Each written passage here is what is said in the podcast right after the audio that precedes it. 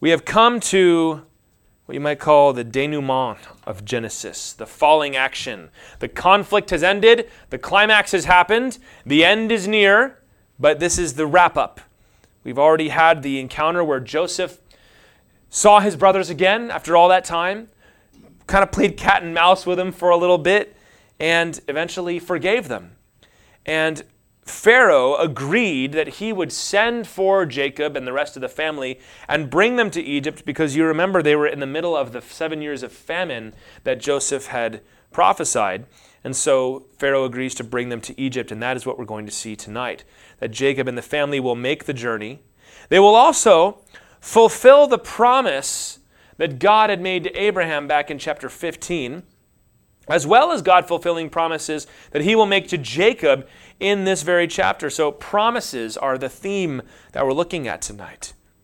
Deuteronomy chapter 7, verse 9 says, Know therefore that the Lord your God is God, the faithful God, who keeps covenant and steadfast love with those who love him and keep his commandments to a thousand generations. The Lord your God is the faithful God who keeps covenant. The Lord keeps his word. When God makes promises, he keeps those promises. And in a way, the book of Genesis has been a long story of God keeping promises. And that's important because at the very beginning of the book of Genesis, God made a cosmic promise that he was going to save the world, he was going to crush the head of the serpent. And everything that follows after that chapter hinges on that verse, on that promise that God is going to crush the head of the serpent. And so, as we read through the rest of the book, and God keeps the promises he made to Abraham in chapter 12, and Isaac, and Jacob, and Joseph, we can start to believe that God is going to keep that greatest promise that he made in chapter 3. And of course, also the promises that God makes to us as individual disciples of his son, Jesus Christ. So let's read the first seven verses of chapter 46. Big chunks tonight as we go through two chapters, but I don't think they're too big. Certainly not as much as last week when I think we were doing a chapter at a time. So, Israel took his journey with all that he had and came to Beersheba and offered sacrifices to the God of his father Isaac. And God spoke to Israel in visions of the night and said, Jacob, Jacob. And he said, Here I am. Then he said, I am God, the God of your father. Do not be afraid to go down to Egypt, for there I will make you into a great nation. I myself will go down with you to Egypt, and I will also bring you up again, and Joseph's hand shall close your eyes. Then Jacob set out from Beersheba. The sons of Israel carried Jacob, their father, their little ones, and their wives in the wagons that Pharaoh had sent to carry him. They also took their livestock and their goods, which they had gained in the land of Canaan, and came into Egypt, Jacob and all his offspring with him his sons and his sons' sons with him, his daughters and his sons' daughters, all his offspring he brought with him into Egypt.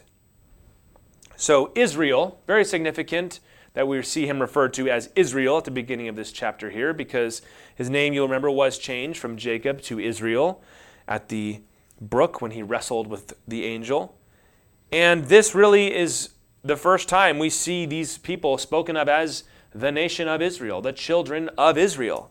And so it's very significant. And the first move he makes is to Beersheba. This is really only a 20 mile journey because they're staying in Hebron, which is near Bethlehem. Israel is a pretty small place, they're all pretty close together. But this is just a first initial journey that they make from Hebron to Beersheba. And he stops there and he offers sacrifices to the Lord. He worships before he leaves. We can imagine that he was trepidatious. He was afraid because he's going to Egypt. He's leaving the promised land. He had spent his whole life circling back to finally getting into that land, and he was about to leave it. And it had not worked out so well for his grandfather Abraham when he left and went to Egypt, had it? So he's going to stop and he's going to worship. Beersheba was the place where Isaac had lived for most of his life. It was where Jacob had lived before he left for Paddan Aram, before he went to Laban. It was where Isaac had finally dug a well that he could keep. Do you remember that whole story where he was digging wells and the Philistines kept on filling in the wells? This is where Abraham made the covenant with Abimelech after the whole issue with his wife and Abimelech.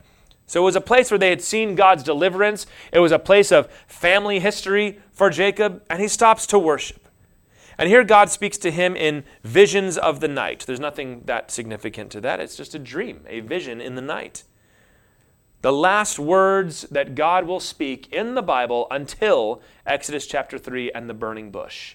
So you may want to mark that. These are the last lines you could say that God has until he calls out to Moses from the bush. And God reassures Jacob that I'm going to be with you. Do not be afraid. This sounds very much like what the angel will say to Joseph in the New Testament when he tells him to flee to Egypt with Mary and the baby Jesus. And he also reaffirms the promise that was made to Abraham back in chapter 15. You may remember this. In Genesis 15, this is when Abraham made the altar and he split the animals in two. Do you remember this story? And the fire passed between them. God made the covenant. This is at that story when the Lord said to Abram, as he was known at that time, Know for certain that your offspring will be sojourners in a land that is not theirs, and will be servants there, and they will be afflicted for 400 years.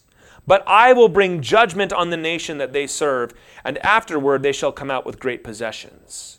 As for you, you shall go to your fathers in peace. You shall be buried in a good old age. And they shall come back here in the fourth generation, for the iniquity of the Amorites is not yet complete. So you may remember that. We talked about the fact that God was not about to hastily judge the Amorites. Their wickedness was not so bad that God felt the need to annihilate them. God is patient. We discussed that. But he said, Your children, Abraham, will spend 400 years in a land that is not theirs, first as sojourners and then as servants. And now God tells Jacob the same thing. You're going down to Egypt. Do not be afraid. Perhaps Jacob remembered this promise and knew that there was an affliction that was awaiting them in Egypt, even if it was not yet. But what we see here is the Lord has been aware of these developments all along. Before any of this happened with Joseph, before anything happened with Israel and Judah, God knew what was going to happen. He told Abraham long before it happened, before Isaac was even born. God told him that this was going to happen. So there's no need to fear. And he gives Jacob two promises of his own. Number one, you will go down to the land, you'll become a great nation there. And number two, you will come back from the land. And we know that by you, he says, I will make you a great nation, and you will depart. Jacob is going to die in Egypt, but the great nation that he has become, Israel, is going to leave. So the two promises are you will go down and you will come back. So do not be afraid. God is a sovereign God, isn't He? The Lord knows everything. And it's very difficult for us to conceive of God knowing the future. And I have a lot of fun with theological speculation of how best to articulate how God knows the future. There's the, the, the, back and forth of does God have what's called middle knowledge? Meaning, does God know the future or does he also know all possible futures? Some people will say if God knows a possible future, then it, then it would be real because God only knows what is true. And then some people go back and forth on that. Some people, is God outside of time or is time not exactly a physical thing as we would conceive of it? I, I find those kind of things interesting. But I don't know the answer. But what I do know is the Lord says, My thoughts are higher than your thoughts. How much higher? Higher than the heavens are above the earth. So the Lord knows. Isaiah 46:10, God compared himself to the false gods. He said, "I'm real. I can see the end from the beginning. I can declare what's going to happen before it happens." Amen. And very often the Lord does. He tells us what's going to happen. He makes promises. He made Abraham a promise, lots of promises. He makes Jacob here promises. And he's made to us promises as well. What are some of those? We're going to hit three here. What promises has God made to us as Christians? We're going to do some obvious ones. Number one, salvation. We already talked about this. God promised in Genesis 3:15 when he was cursing Adam and Eve and the serpent and the whole earth. He said, "One day the seed of woman will come and crush the head of the serpent." The one that had tempted them and caused them to go into sin would be crushed by a descendant of the woman. And that is exactly what Jesus Christ did on the cross. He crushed the head of the serpent. He is the promised Messiah, the promised anointed one, the one that we've been waiting for and looking for. And Jacob and Abraham were looking forward to that day. But we have the blessing to look back on the fact that that promise has been fulfilled. Isn't that awesome? That we get to live in the afterward, in the AD, that He is the promised Messiah. He has crushed the head of the serpent. Number two, this is an important one the Holy Spirit. The regenerating, empowering presence of the Holy Spirit. Acts chapter 1, verse 4, Jesus told the church after he'd risen from the dead, Tarry first in Jerusalem. Don't leave yet. Don't start the mission. Don't evangelize anybody yet until you receive the promise of the Father. And that is, of course, the Holy Spirit. The Holy Spirit was poured out in Acts chapter 2. He came upon the church with tongues of fire and a mighty rushing wind. In Acts chapter 4, he re upped the promise with shaking the building and sending them back out. And the Lord has constantly maintained his church by the fire of the Holy Spirit. You have the promise of the constant power of God with you. As we look out on the landscape of America and we wonder and we worry about the pressure that is rising against those who hold to the gospel and hold to God's word, what are we going to do? What are we going to say? The Lord said, Don't even worry about that. My Holy Spirit will tell you what to say in that moment. That takes a lot of pressure off, doesn't it? The Holy Spirit will tell you what to say when you're dragged before governors and kings. And not only that, you have the presence of God with you at all times by the Spirit. God is not up there, He's in here. He's with you. We've talked about this many times, but I love to say it this way Jesus Christ was God with us, the Holy Spirit is God in us. Isn't that amazing? That's why Jesus told the disciples in the, in the book of John, I know you're sad that I'm going, but this is a better deal. It's a better deal to have the Spirit with you. This was the promise of the book of Joel and elsewhere. Jeremiah and Ezekiel promised the coming of the Holy Spirit, and we get to live in the now of that promise. How cool is that? And number three, of course, the return of Jesus. One of the last verses of the Bible, Revelation 22 12, Jesus said, Behold, I am coming soon. I'm coming quickly, and I've got my recompense in my hand. That is, I've got my payback in my hand. that's either good or bad, depending on how you stand before Jesus. He's coming back. He's going to rescue his people. He's going to establish his reign of righteousness forever. For a thousand years, he will rule with an iron fist, and we will say, Thank you, Lord. He's coming back. That's a future promise. We're still waiting on that one. We're waiting for Jesus to come back. And every generation has its doubters that want to rise up and say, well, we just haven't understood that right. Jesus didn't mean he was actually going to come back. But we keep coming right back to the word, and that's exactly what he promised to do. He said, I'm not going to leave you as orphans. I'm going that I may prepare a place for you, that where I am, you may be also. And if I go, I will return and bring you to myself. The return of Jesus Christ. These are some great promises, aren't they? These are big promises. Salvation, promise kept. Holy Spirit, promise kept. The return of Jesus will be kept. And you know, maybe God has given personal promises to you as well. Sometimes God does that. We should expect that. The people of God in the Word received promises from God. We read about Simeon in the temple, the prophet, who the Holy Spirit had promised him that you will not die until you see the Messiah come. And that wasn't a national promise. He wasn't a writing prophet. He wasn't doing scripture. He was just a faithful man of God and the Lord told him, This is my promise to you. God made promises through his prophets, he made promises through dreams, promises through the word, through answered prayers. You need to familiarize yourself with what God has promised. Open up your Bible and see what He's said to you. And also what He has not said, by the way. Just because you feel like God has said something to you does not always mean that that's the case. How many times in the New Testament are we told to test all things. Read Hosea, uh, chapter 6, I think it is especially, where the people had this attitude that God's always going to be for us. God's always going to do the right thing. He's always going to come through. He's always going to save us. And the prophet Hosea comes in and says, You think that the Lord's on your side. You're looking for the day of the Lord, but the day of the Lord for you is going to be a day of darkness and judgment. Why do you want that? So you can misunderstand. But I don't ever want to take away from the fact that God does speak to us individually as people.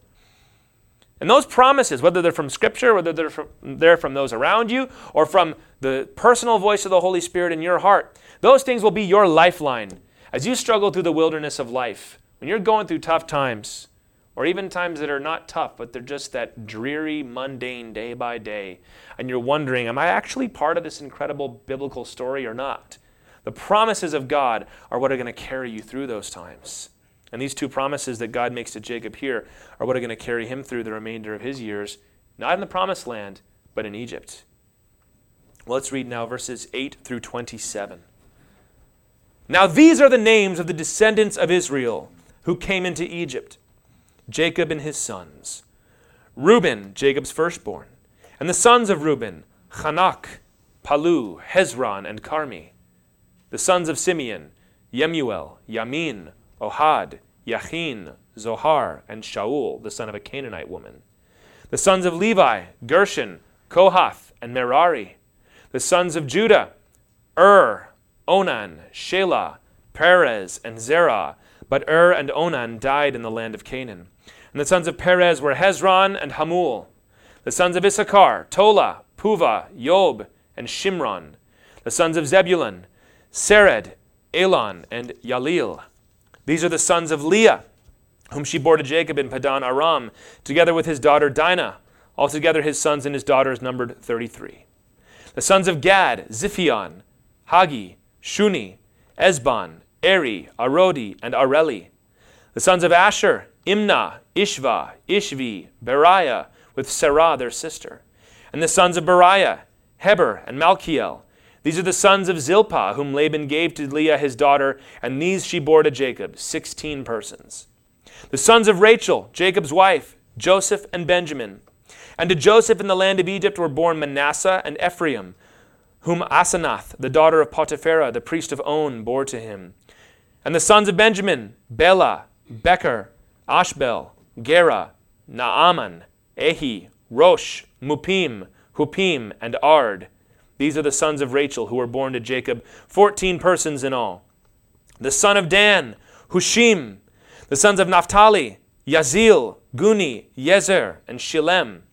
These are the sons of Bilhah, whom Laban gave to Rachel his daughter, and these she bore to Jacob, seven persons in all. All the persons belonging to Jacob who came into Egypt, who were his own descendants, not including Jacob's sons' wives, were 66 persons in all. And the sons of Joseph who were born to him in Egypt were two.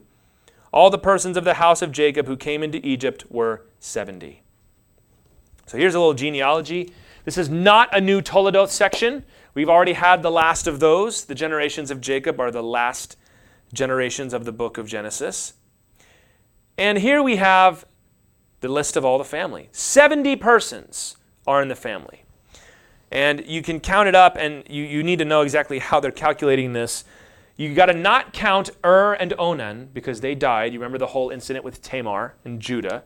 They were the two that were struck dead. We're not counting daughters in law, we're not counting wives, but we are counting Dinah, Jacob's daughter, and Sarah, Jacob's granddaughter. She was the daughter of Asher. We got Joseph and his sons counting them, and we are counting Jacob himself. So we've got Jacob, that's one.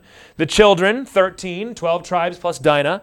Grandchildren, 54. Great grandchildren, two. So all that together adds up to 70. And then it says that there were 66 that went to Egypt. So that's not counting Jacob, and that's not counting Joseph, Ephraim, and Manasseh. So that's how you get to those, those numbers there.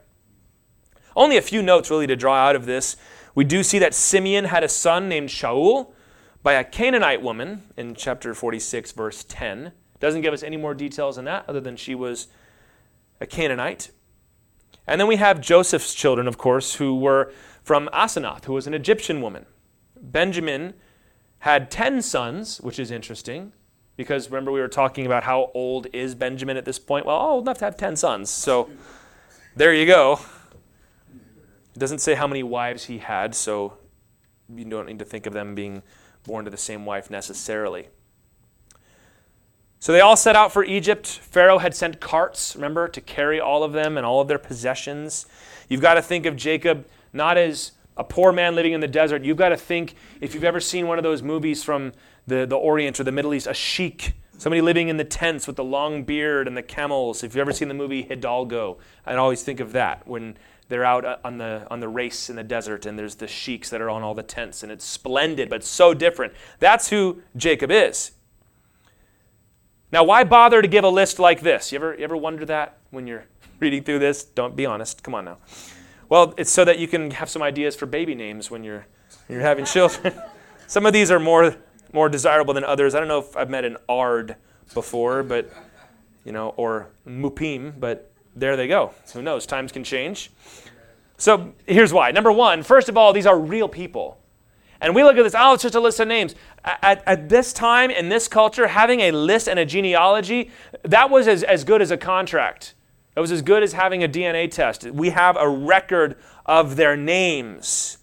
This is significant. These things were not just concocted and invented and put together. And I might say that if you were trying to construct a genealogy to fit some sort of special narrative or some sort of mythological thing, you might do a less clunky job about it than this sitting there making up, you know, 70 names. But second of all, God is keeping his promises.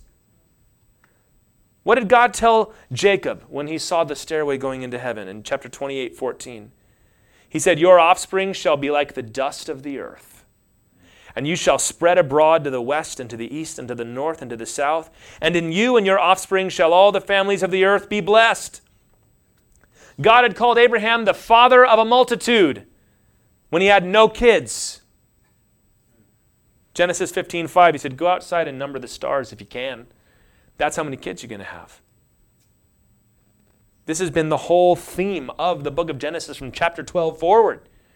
Looking for a son to be born. Namely, we're looking for the son referenced in chapter 3 verse 15, the seed of woman. We waited for chapters and chapters for Abraham to finally have a child with Sarah, and Isaac was born, and it was glorious. And then Isaac's wife is having trouble having children too, and she almost dies in childbirth, giving birth to these twins, and they're both rotten. Esau's no good, Jacob's no good, but God gets hold of Jacob and takes him back to Paddan Aram to the house of Laban, and he has 13 kids. And those kids begin to have kids. And you almost can miss it because we focus on Joseph for a while. And it's been so long since we were watching Abraham lament that everything I have is going to go to my servant from Damascus in my house. But from all that, with all their mistakes, all the issues, all the problems, and they were many, we finally have the children of Israel. Finally. God has just promised to keep Jacob safe. I'm going to bring you down and I'm going to bring you out. And before we embark on that story, we are immediately reminded of the last promise that God kept, which was to make Jacob a multitude, to have many descendants. We're finally seeing the reality of that. You've got to connect these two things in the book of Genesis because remember, it was written as a book, right? It, it was written with these callbacks on purpose to remind us of these things. The genealogies aren't just dropped in there for fun, they're put there to remind you. God's promising Jacob. How do I know? Because look at all these kids. We're having to manage 70 people plus their wives, plus all the cattle and the servants and the hangers on and everything else. And uh, not too long ago, it was just Abraham and his wife. God kept his promise. This is why we have to maintain testimonies, everybody. You've got to remember what God did last time. You've got to remember that. Because when you face it, you're looking something tough dead in the face. God says, I'm going to get you through it, but you say, I just don't know how. You've got to remember what happened last time. You've got to remember. Do you remember how Abraham twice lied about his wife? And his wife got taken into another man's house twice.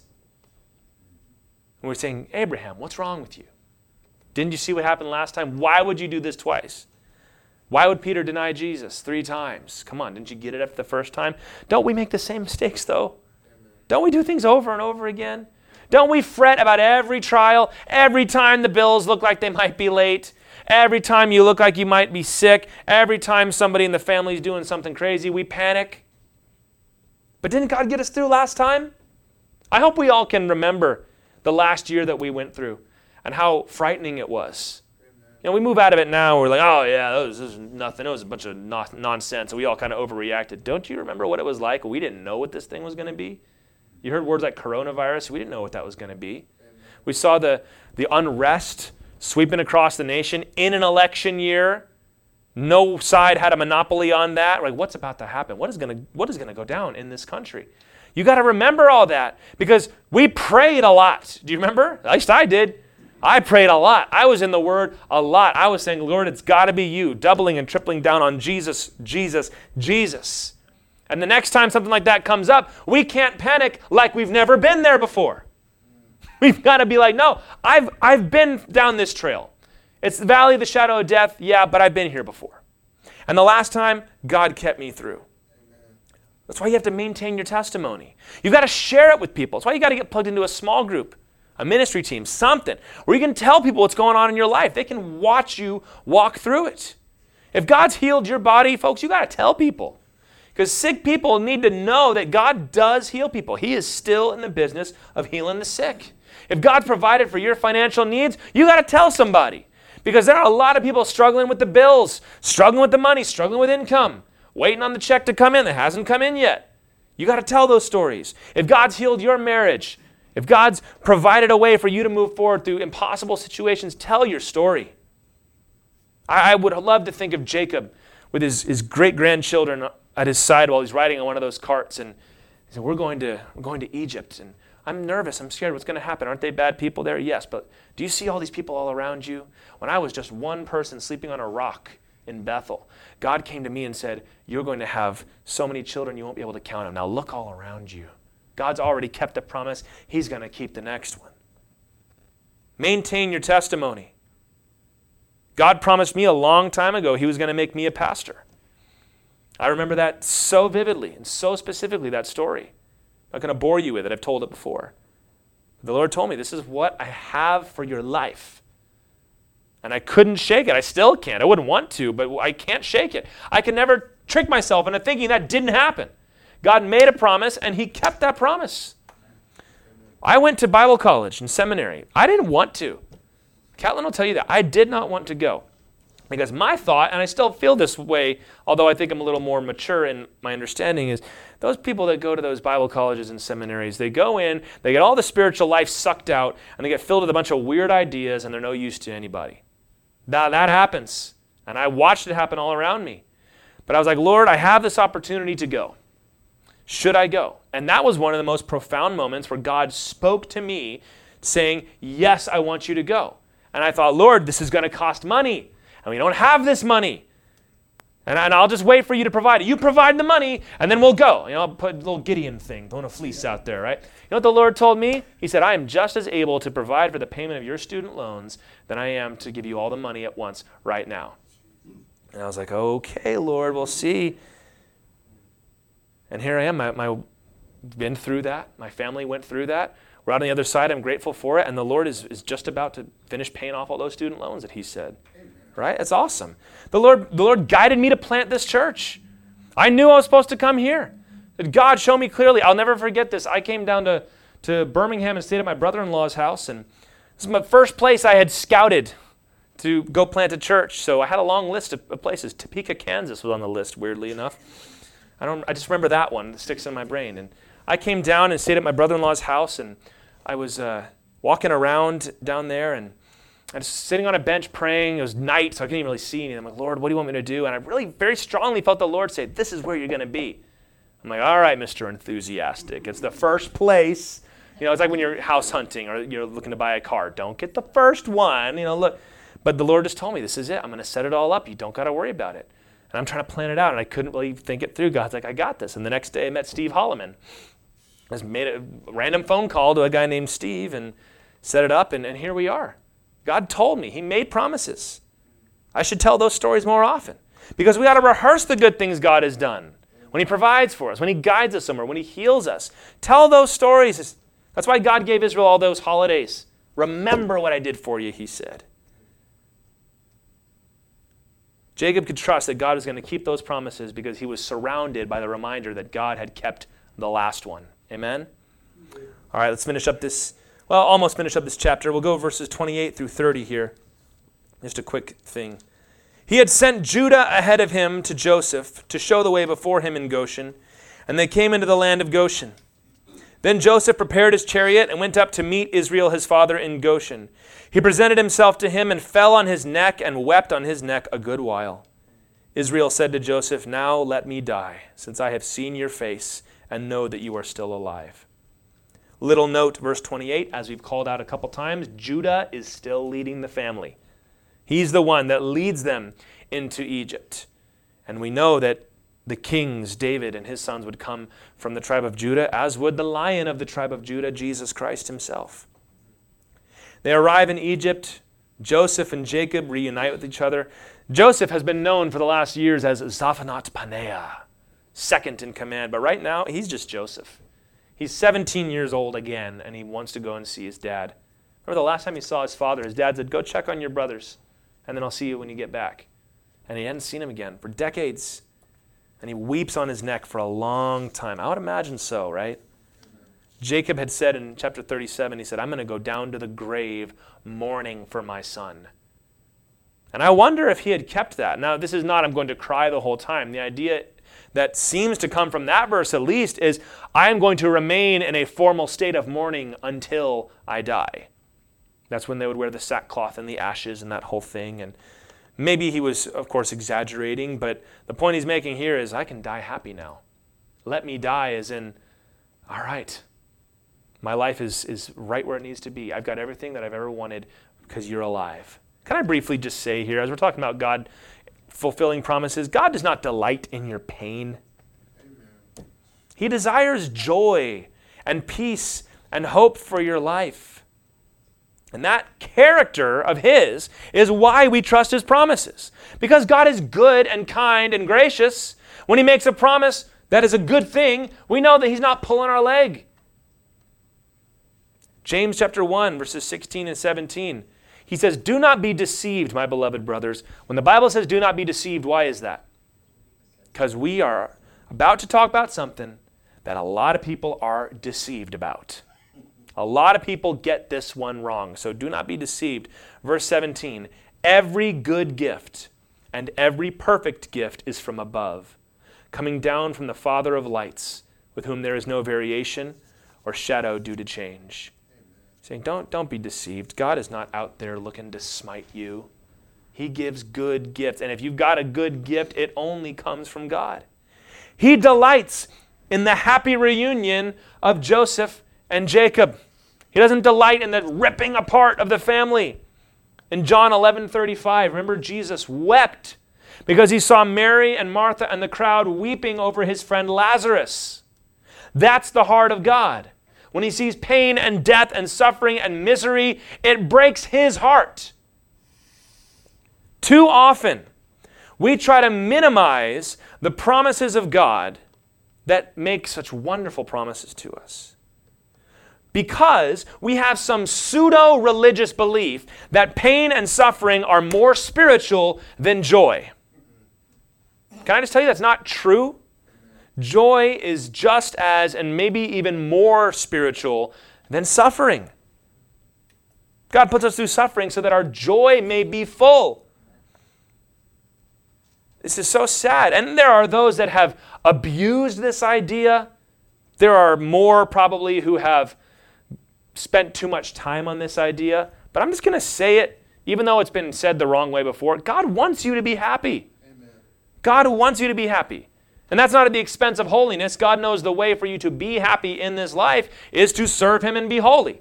Because sin breaks up your life, and God knows that. And sometimes He has to be stern with us. But God wants you to be joyful and happy. The fruit of the Spirit is love, joy, peace, patience, kindness, gentleness, self control.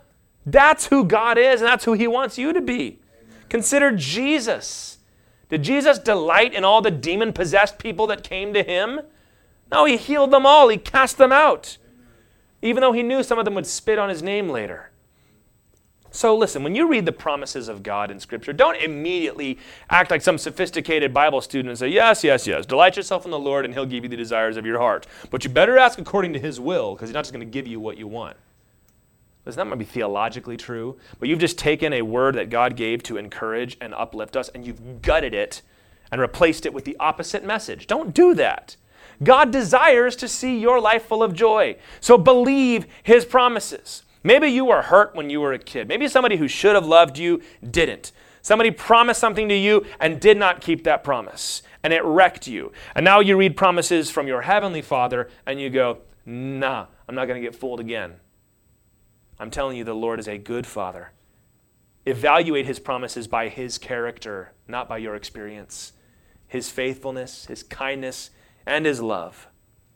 This relationship that we see here between a father and a son is the kind of relationship God wants to have with you. Verse 31, and we'll continue into chapter 47. Joseph said to his brothers and to his father's household, I will go up and tell Pharaoh, and I will say to him, My brothers and my father's household, who were in the land of Canaan, have come to me, and the men are shepherds, for they have been keepers of livestock, and they have brought the flocks and their herds and all that they have. When Pharaoh calls you and says, What is your occupation? you shall say, Your servants have been keepers of livestock from our youth, even until now, both we and our fathers, in order that you may dwell in the land of Goshen. For every shepherd is an abomination to the Egyptians. So Joseph went in and told Pharaoh, My father and my brothers, with their flocks and herds and all that they possess, have come from the land of Canaan. They are now in the land of Goshen. And from among his brothers he took five men and presented them to Pharaoh. Pharaoh said to his brothers, What is your occupation? And they said to Pharaoh, Your servants are shepherds, as our fathers were. They said to Pharaoh, We have come to sojourn in the land, for there is no pasture for your servants' flocks, for the famine is severe in the land of Canaan.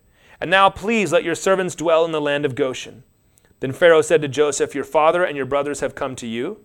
The land of Egypt is before you. Settle your father and your brothers in the best of the land let them settle in the land of Goshen. And if you know any able men among them, put them in charge of my livestock. Then Joseph brought in Jacob his father and stood him before Pharaoh, and Jacob blessed Pharaoh. And Pharaoh said to Jacob, How many are the days of the years of your life? And Jacob said to Pharaoh, The days of the years of my sojourning are 130 years. Few and evil have been the days of the years of my life and they have not attained to the days of the years of the life of my fathers and the days of their sojourning.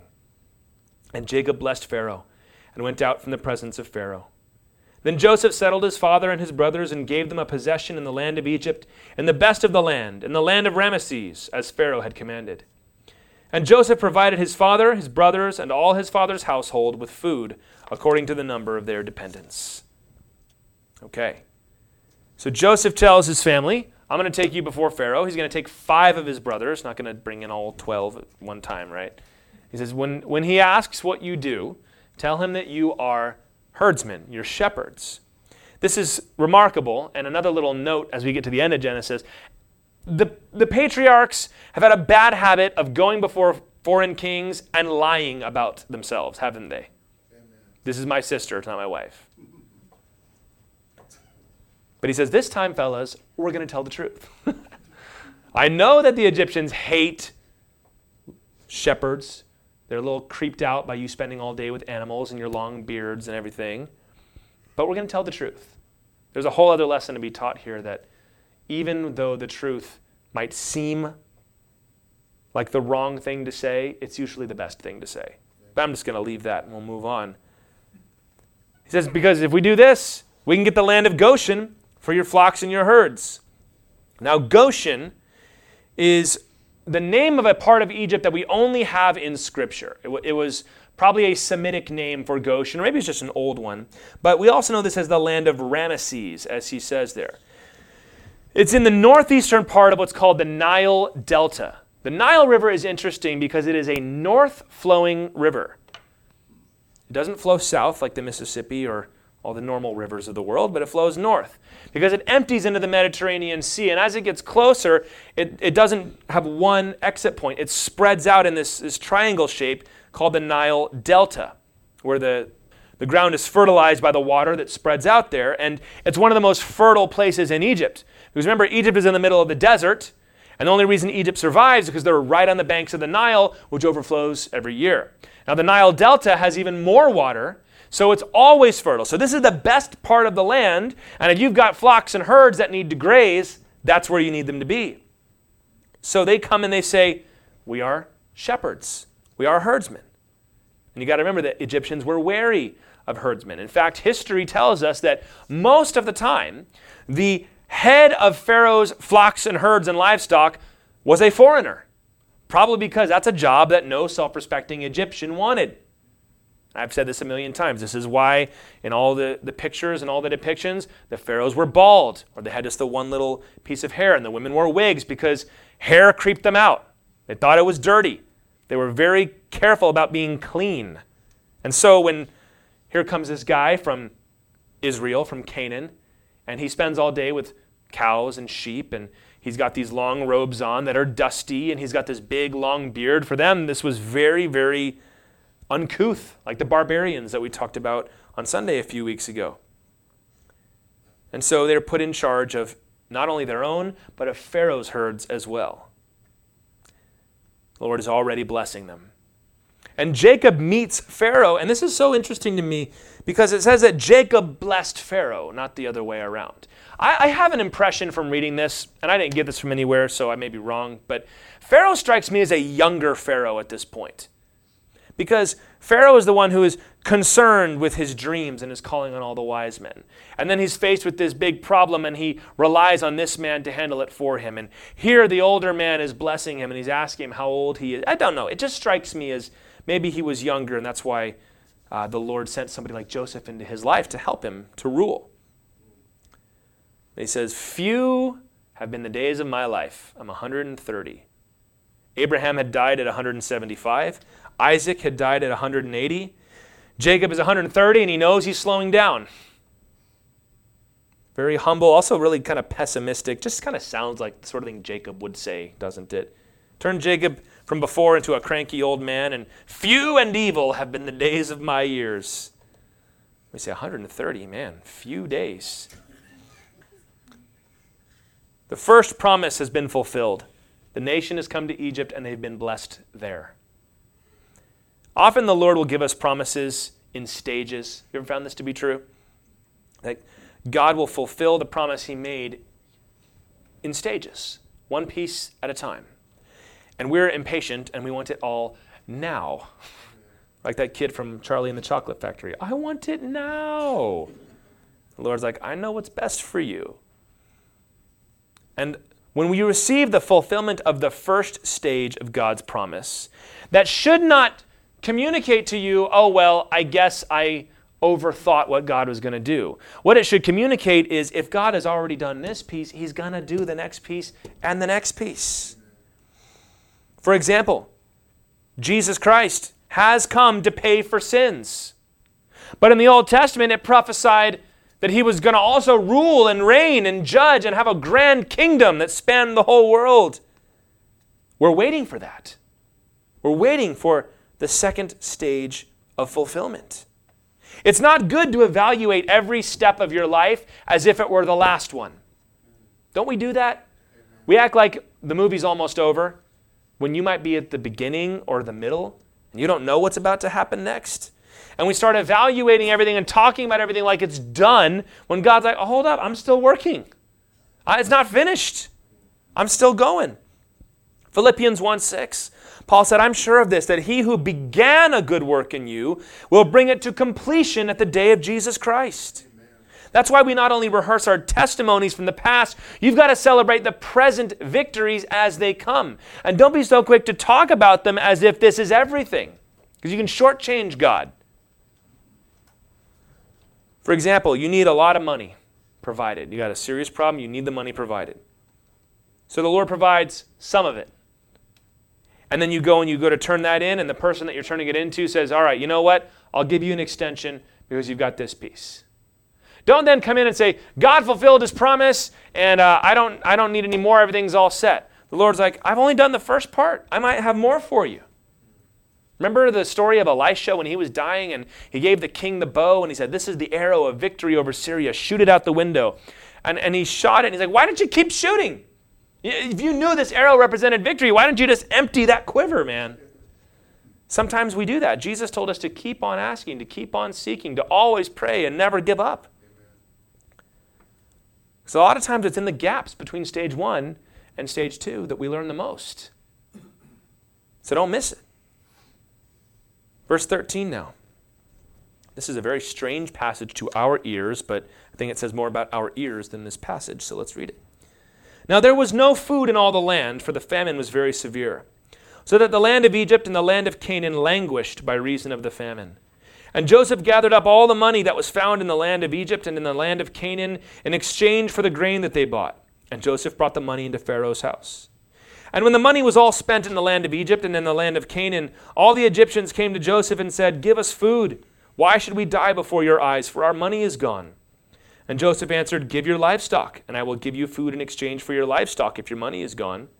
So they brought their livestock to Joseph. And Joseph gave them food in exchange for the horses, the flocks, the herds, and the donkeys. He supplied them with food in exchange for all their livestock that year. And when that year was ended, they came to him the following year and said to him, We will not hide from my Lord that our money is all spent. The herds of livestock are my Lord's. There is nothing left in the sight of my Lord but our bodies and our land. Why should we die before your eyes, both we and our land? Buy us and our land for food, and we with our land will be servants to Pharaoh. And give us seed that we may live and not die, and that the land may not be desolate. So Joseph bought all the land of Egypt for Pharaoh, for all the Egyptians sold their fields because the famine was severe on them. The land became Pharaoh's. As for the people, he made servants of them from one end of Egypt to the other.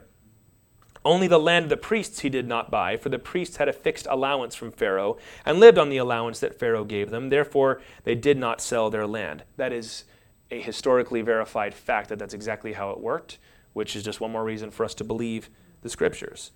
Then Joseph said to the people, Behold, I have this day bought you and your land for Pharaoh. Now here is seed for you, and you shall sow the land.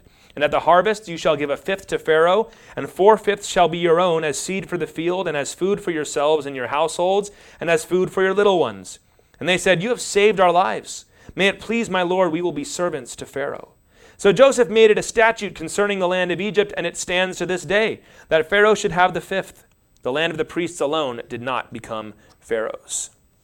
So the famine grows worse, so the people spend all their money getting the grain.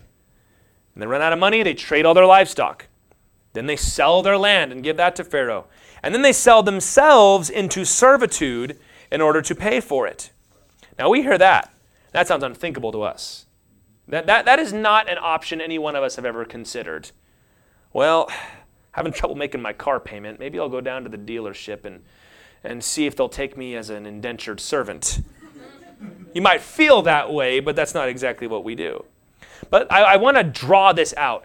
This was the culture of the day that you did not get things given to you, everything was in exchange, and up to and including your own labor and your own body.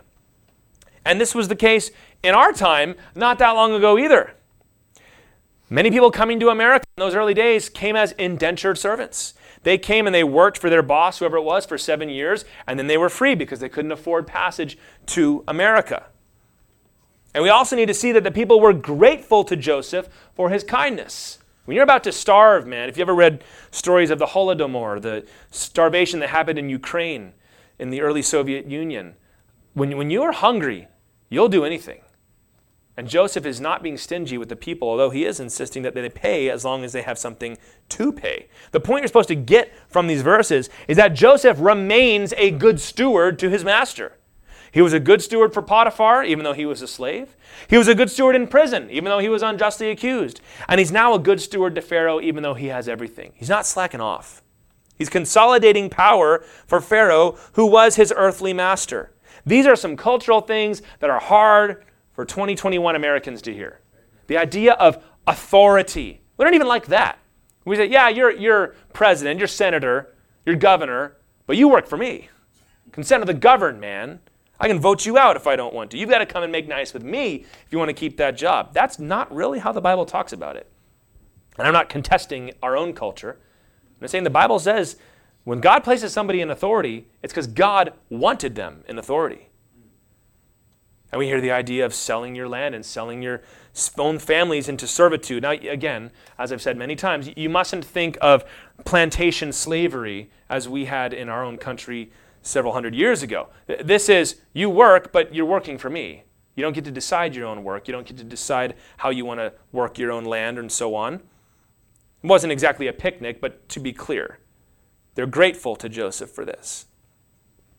And I'm not suggesting that we as a culture take any of these things on for ourselves. what I will say, though, we, we must not make the mistake of assuming that the, our way of doing things is the right way of doing things, and that everybody else has gotten it wrong, and we are just lucky enough to live at the one time where everything is done right. There are certain things that the Bible records without making a moral judgment on it, and maybe we ought to consider doing the same in certain cases. Later on, God will permit the children of Israel to do both of those things. If you need to sell your ancestral land to pay off a debt, you do it. If you need to sell yourselves or your family into slavery or servitude to pay off debts, you may do it. But in Leviticus 25, God instituted something called the year of Jubilee, which was every 50 years, all debts were forgiven, all land returned back to its ancestral owners, and every slave was freed. Not a bad system, huh?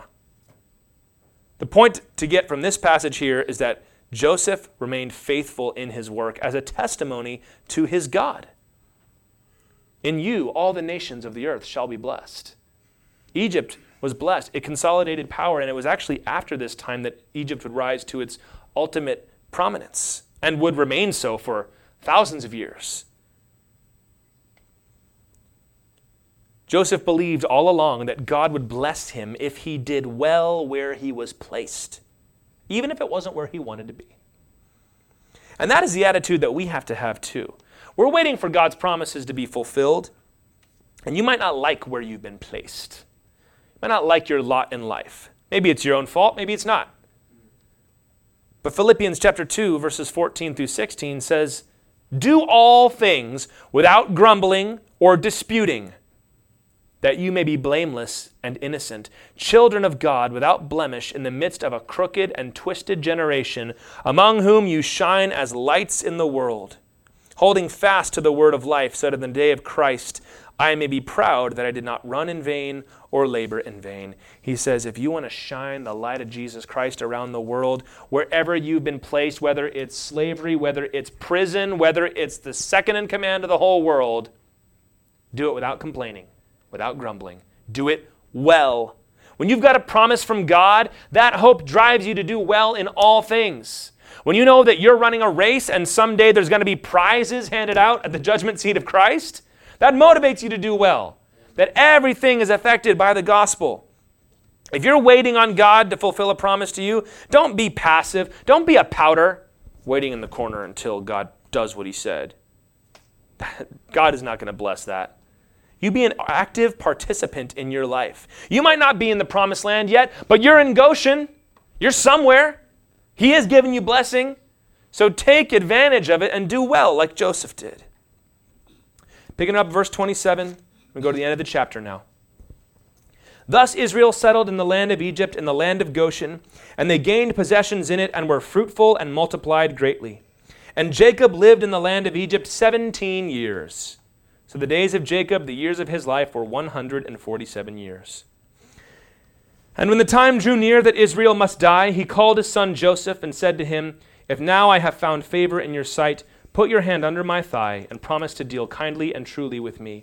Do not bury me in Egypt, but let me lie with my fathers. Carry me out of Egypt and bury me in their burying place. He answered, I will do as you have said. And he said, Swear to me. And he swore to him. Then Israel bowed himself upon the head of his bed. Well, time goes on. Joseph gets 17 years with his father at the beginning of his life, and 17 years at the end of his life. Until his father is old. He knows his time is coming. And Israel makes Joseph promise not to leave him in Egypt, but to carry him back to Canaan, where he can be buried in the cave of Machpelah with Abraham and Isaac. Jacob would not live to see the promised land again. But he trusted that God would make it so. And he was willing to die in that hope. Remember the centurion that had a servant that needed to be healed? And Jesus said, I'll come to your house and I'll heal him. And he said, I'm not even worthy for you to come to my house. Just say the word and I know he's healed. Matthew chapter 8. Jesus marveled at his faith because the word of Christ was enough for him. He didn't need to see the proof right before his eyes. He said it and that was enough. The same was true for Jacob. He wasn't going to see the things God had promised, but he trusted that they would be so because God had said it. Job 13, 14 says, Though he slay me, I will hope in him. Do you have faith for the next promise no matter what? Do you believe that God is going to provide for you? The Bible says, I've never seen the righteous suffer hunger. Do you believe that God is going to provide for all your needs according to his riches and glory? I don't know, because if I don't get that money by this time, it's, it's lights out for me. Lord's like, I've got this one. Do you believe that God will empower you for ministry? That He's called you to preach, He's called you to evangelize, He's called you to sing, He's called you to encourage, whatever it is? Do you believe that God is going to give you the strength you need to accomplish that? Don't, don't let God call you to do something and then you take a look at yourself and see if you measure up. God got mad at Moses for that. He got mad at Jeremiah for that. He said, No, no, no. I will be the one to supply that power. Do you believe that God will comfort you in your affliction? Or do you feel like you're stuck? I'm, I'm just going to have to learn to soldier on. God's like, I'm here to comfort you. The Holy Spirit is our parakletos. It can be translated comforter. The one that takes us in his arms and loves on us. Dads, especially you. You've got to be strong for everybody else. Everybody comes to you. Everybody needs your help. The Lord is there to be your help. Do you believe that Jesus is coming back for you? I don't know. Things are getting so bad. God, you got to do something now, and if you don't do something now, evil's going to win. Do you believe that Jesus is coming back? You know, I've, I've thought about this before, how remarkable it was that Israel was brought back into their land in the 1940s, and wow, all of a sudden, all these prophecies that were made about Israel seem that much more plausible. Jesus must be coming back soon. Well, yes, I believe he is. But you know what the scripture tells us? There's nothing that is hindering Jesus from coming back now. So, what would happen if some of these signs were to dissipate? What would happen if Israel were to be driven out of the land tomorrow? What would happen? Well, that can't possibly happen. There's no scripture references that say that can't happen. What if tomorrow all the enemies that we think seem to be lining up that are going to attack Israel, what if tomorrow they all decided they were going to be all for Israel and, and pro Jesus? And what if revival swept? There's some people I feel like they'd be disappointed if revival swept through the world because, oh man, the rapture was going to happen. It was so wicked. I just. Well, all the signs, we're not looking for signs, guys. Jesus said, I'm coming quickly, like a thief in the night. Everybody's going to be saying everything's great, and then pow, here it comes. Do you believe he's coming back? I do.